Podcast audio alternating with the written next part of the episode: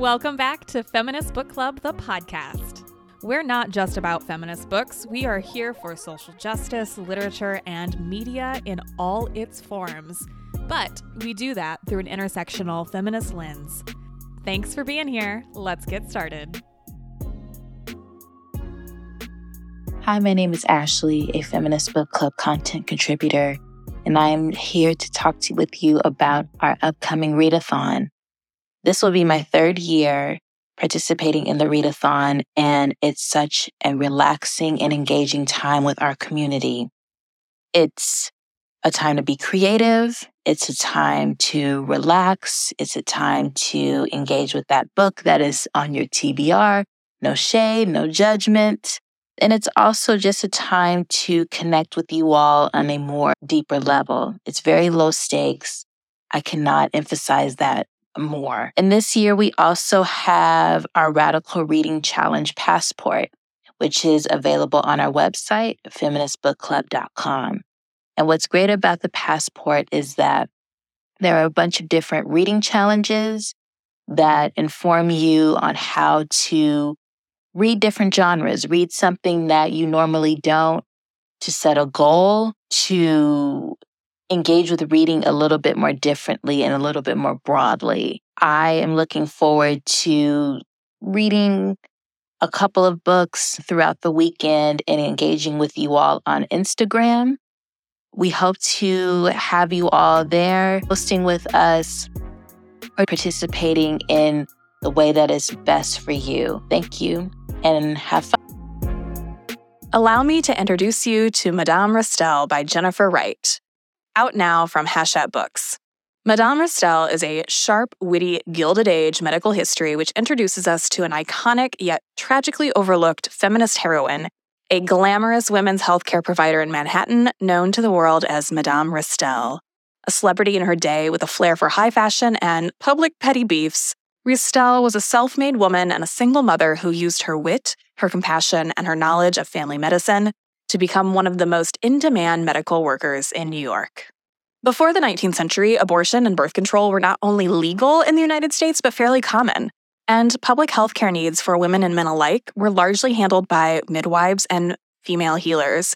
However, after the birth of the clinic, newly minted MDs, newly minted male MDs wanted to push women out of their space by forcing women back into the home and turning medicine into a standardized male only practice. By unraveling the misogynistic and misleading lives that put women's health in jeopardy, Wright simultaneously restores Restell to her rightful place in history and obliterates the faulty, fractured reasoning underlying the very foundation of what has since been dubbed the pro thought provoking, character driven, and funny and feminist as all hell. Madame Restell is required reading for anyone and everyone who believes that when it comes to women's rights, women's bodies, and women's history, women should have the last word. Pick up your copy of Madame Restell, The Life, Death, and Resurrection of Old New York's Most Fabulous, Fearless, and Infamous Abortionist by Jennifer Wright, out now from Hachette Books. Hi, everyone. I'm Renee Powers, and today I'm so excited to be sitting down with Deepti Kapoor. Deepti grew up in northern India and worked for several years as a journalist in New Delhi. She lives in Portugal with her husband, and you may know her because the book Age of Vice is getting all of the hype right now. Welcome, Deepti. Thanks, Renee, for that incredible introduction. And I'm, I'm really happy to be here. So, right off the bat, let's orient our audience. Tell us about Age of Vice. Okay, so Age of Vice, it's a novel which is set in North India. And it starts with a car crash in the early hours of the morning in 2003, a fatal car crash that kills five people. And then we go back in time to delve into the lives of the three characters who are involved with the crash. So there's Ajay, who is a loyal servant with a tragic past. There is Sunny, the son of a feared gangster businessman who wants to move away from his father. And there's another curious, young and naive journalist who gets entangled in their world. And as the story unfolds, you see how the lives of each of these three characters and their dreams and ambitions take them to a point of no return. So that's in a nutshell how it starts. No, that's brilliant. And this is Feminist Book Club. Right. One question I love to ask our authors is what makes this book feminist? Oh gosh. Because I think it is. And I don't think it's obvious. It's not about like, I don't know, a young woman, like nurse in World War II or something. Like that's very explicitly. But something like this where we center around two two male characters and then Neda is our female character and everybody's corrupt. What makes this book feminist to you? I don't know because it's an extremely masculine world and I had to sort of work with that world because it's set in a North Indian world of corrupt politicians, businessmen, and and gangsters, and and I I actually don't know what makes this book feminist. Renee, will you tell me, please? Because that would really help me. I haven't thought about this before. So So I think the way that masculinity is portrayed is really interesting. We see Ajay, he comes from, you know, such poverty and such trauma and grows into this incredibly smart and savvy personal assistant to this crime boss, Sunny. Feminism can't be conflated with femininity, right? So I think masculinity is an incredibly important theme throughout this and how you portray the difference between Ajay and Sunny is so fascinating to me and and how they interact. And then Neda joins the narrative. This journalist, she is young, she is kind of swept up by this story. I think she was a breath of fresh air and really brought a discerning, kind of critical perspective to the story. And I loved that that lens was through a female character. So I think the way that you're playing with gender, the way you're playing with masculinity and femininity and dark and light, I think it makes it incredibly feminist. And I'm going to borrow my friend Traci Thomas from the Stacks. One thing that she has said before is, you know, when a woman writes a book about whatever the fuck she wants, that makes it a feminist act. Yeah, exactly. I, I love that. And also the fact we always, women writers, it's like, oh, you always write about uh, yourselves. But when a man writes about themselves, it becomes this great big novel about the world. or so, and, and I like the idea that I'm stepping into a traditional masculine narrative and world and writing about it and saying that, you know what, women can do it too. So And we it- can write violence, we can write crime. There's Patricia Highsmith, who's, you know, this great big inspiration. I have her diaries. I, I always like to dip in and out of her thought process. And it's interesting because she was writing these fucked up characters, these men who did horrible things. And I'm doing the same thing. The only question is, am I doing it well?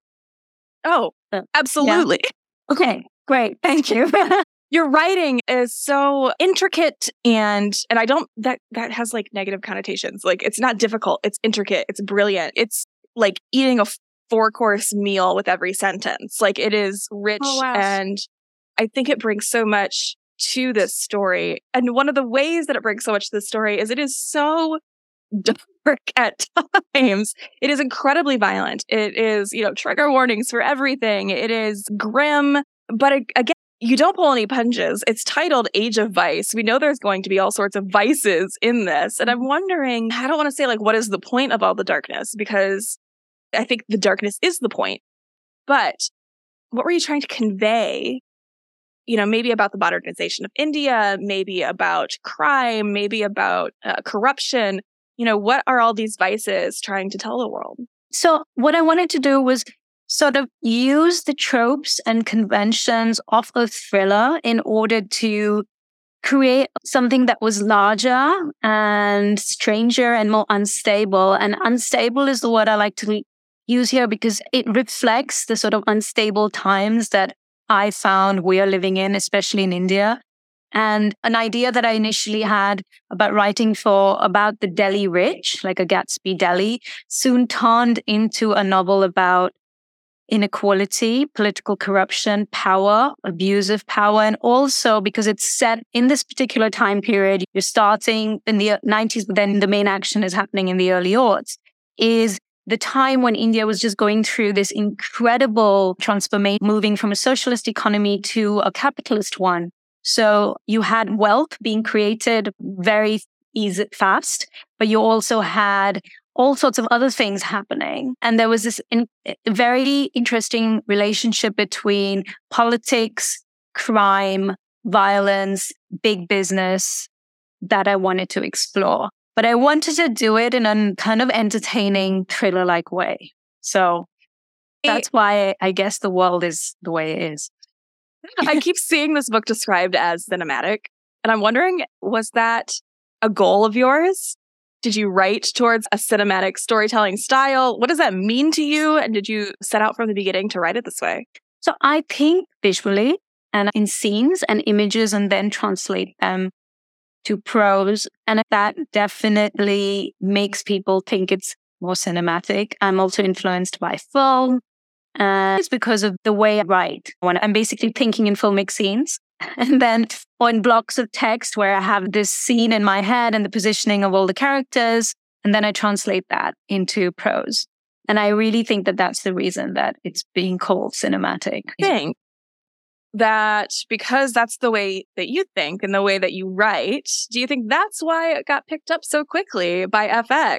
Yeah, I believe so. That was really interesting because normally you have to wait for the novel to come out and then you might get some interest and someone will option you. But this was uh, very quickly, this happened. And I think some producers and television executives could see how easily this story could translate, adapt to screen because there's lots of incredible novels that are so interior and are hard to adapt. There's so much to work with.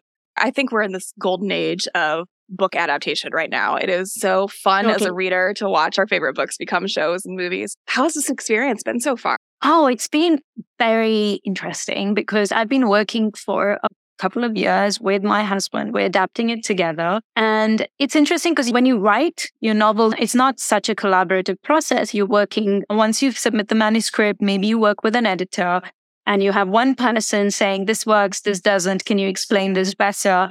But now it's a totally different world where you're working with a lot more people and and you're thinking about structure much more you are thinking about character but you know it's like how do you structure this world it's the same world, but it can be presented in so many different ways. So it's been extremely interesting and, and, and a great learning experience. And it's still going on. I can imagine. Yeah. And I know that when, you know, a book gets optioned, uh, a film or series, that it's no promises. But can you tell us what stage are you in? Uh, is this a green light? Is it going to film? Or are you still just kind of working on the, the screenwriting part of it? Working on the screenwriting part of it, but with very enthusiastic producers and trying to bring in more writers.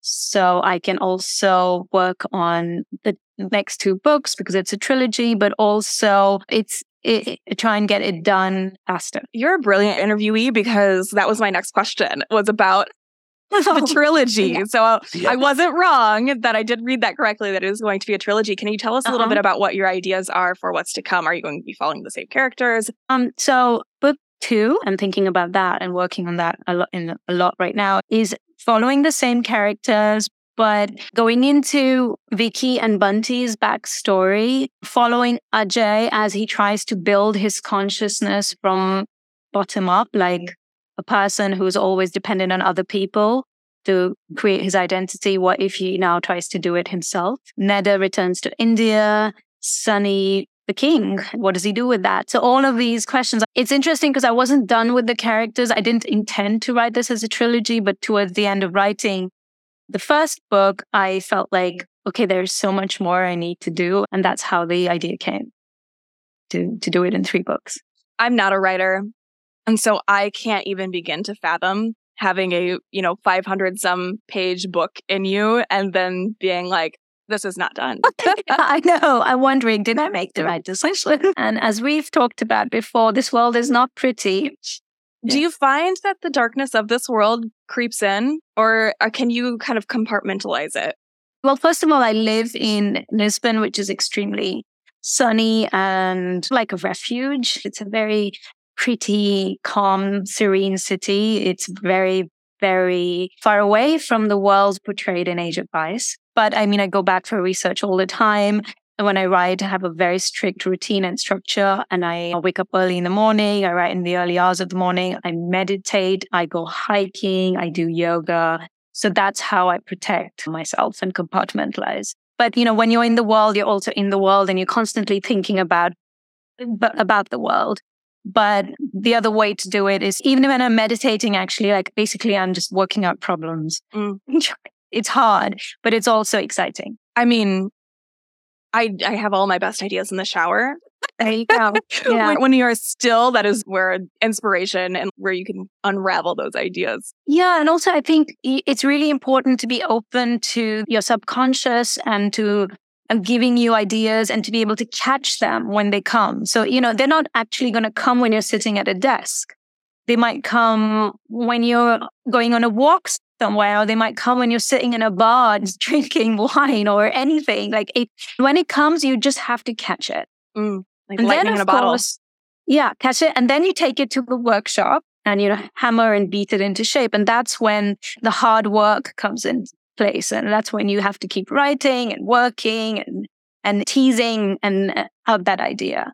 But it's interesting because sometimes it comes for me, ideas also come when I'm having a bath. I love having mm-hmm. long baths and reading because that bath time is really important. I don't keep the phone with me. I make sure I close the door, you know, nothing comes in. And that's also a great time to. So, yeah, it could be anything. As you said, shower. you sound incredibly disciplined. No, no, no. This is just my my one. Eh, I, I I also go off on on on digressions and tangents, and I'm not disciplined. So yeah, but I led a very undisciplined life in my 20s and 30s. And now I'm trying to, you know, but now when I work, I'm disciplined. But the material that I collected was from leading a dis- undisciplined life. Yeah. So tell me about that. So, yeah, in my 20s, I was a journalist in Delhi and I drove around a lot. I was, I had a very open brief. I was the social trends correspondent. Basically, I had to document social trends, how how is the city changing what are people doing with their time and this was incredibly exciting because suddenly you did have all the toys of the west coming to us which would be you know bowling alleys and you know restaurants and the first TGIF opened it was an event in my life i remember you know i was like 18 or 19 years old weird things, but it's how this, the city changed very rapidly. And I partied a lot and I had very wealthy friends. I used to go to their private houses, party late into the night, watch all this glitz and glamour and unfold in front of me. And then only late years later was able to piece it all together and see how I could weave all those years into a narrative, a fictional narrative. But that, that really helped. Yeah. You bore witness to all these vices. Yeah. That's basically. fascinating inspiration. Thank you. I want to know what has surprised you or what has not surprised you about the reception of this book? Like we had talked at the top, like this is getting a lot of buzz. The last time I saw a book that got optioned before it was even out, you know, it's, it's everywhere. It was a, what, Good Morning America pick. It was a book of the month pick. Like what has surprised you and what has not surprised you about that? It's interesting because what surprised me was the fact that so many people like it and like reading it. And when you're creating something, you hope for that, but you don't know. What's also surprised me is the fact that a lot of people are calling it a thriller. It is a crime thriller, but it's also something bigger than that a lot. And it's strange and digressive. So if it becomes a, a genre novel, someone enters into the world thinking it's a genre novel and they're reading a basic like crime thriller, they might not be happy with the way it moves because it becomes something weirder by the end. So, so that has been, I don't like to read reviews, though I sometimes sneak a peek. Human. Yeah, exactly. Maybe in a few years, I'll be zen about it. But it's always surprising people's reactions are, you know, endlessly surprising and interesting. So, but also try to keep away from it because I don't want it to affect the way I think about the next two books because if you start to think about how people respond to your work, you start to second guess yourself, which is not good when mm. you're doing, when you're still in the same world.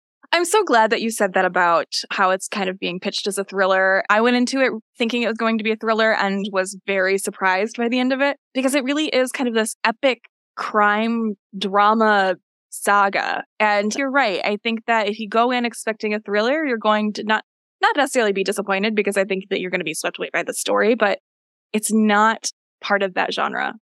Got it. Yeah, exactly that. I completely agree with you. And if you go with it into it with a very open mind about mm-hmm. where it may lead, then then it's fine. And I think crime novels are great as well because they're very self-contained. And a lot of times, I think people read them for the fact that the the world will be turned upside down in the beginning, but then in the end, you have the reassurance of, say, the killer being found or everything that's gone wrong will will go right in some way or the other. And if you don't get that reassurance, if you're thrown into further chaos, then sometimes you get upset as a person mm. as well. Like wants the good guys to win and the bad guys to lose. But life is more messy and complicated. And I wanted to reflect that reality. Yeah. I've seen it compared to what kind of feeling it evokes or like what you can expect from it. The Sopranos or Sons of Anarchy or Breaking Bad. Like these are anti-heroes and gritty and messy and dark and and real. yeah, absolutely. I mean, especially the Sopranos because you know, this is kind of like guys who are unrepentantly horrible, you know?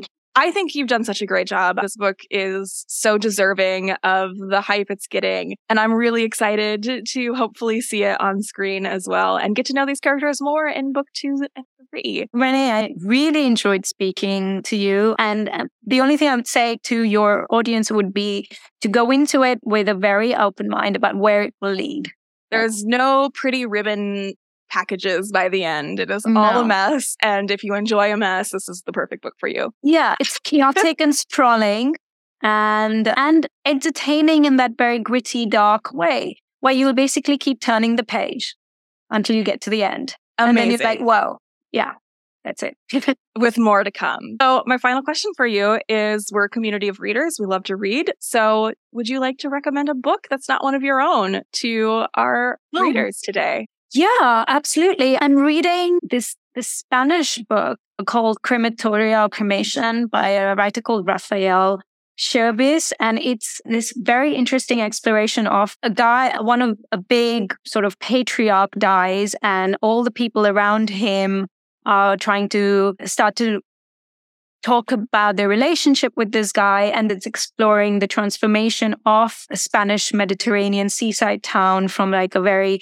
rural agrarian village to what happened, which is again similar to that age of vice where you have real estate developers and drug dealers, a community that becomes rich very rapidly and what happens to all the people involved. So it's very dense and kind of like has some of the themes that I explore in my own work, especially with the changes brought by capitalism, but it does it in a completely different way. So if you like Age of Vice, pick this one up.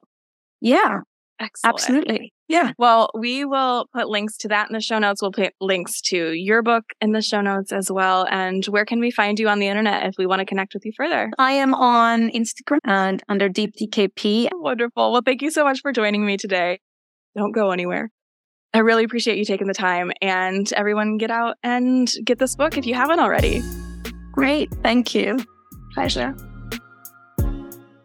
Thank you for tuning in to today's episode of Feminist Book Club, the podcast. Want to be part of the club? Here's how you can join us. Obviously, subscribe to our podcast and leave a rating and review for brownie points.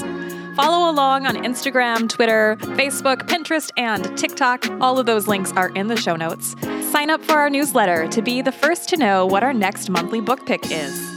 And check out our award winning monthly book subscription service. Oprah Magazine named it one of their favorite book boxes, and Shonda Rhimes called us one of her favorite subscription boxes in general. There are multiple membership levels for any budget, and it's an excellent way to support the show and the voices you heard today. See you in the club. A well-read woman is a dangerous creature, creature. Oh.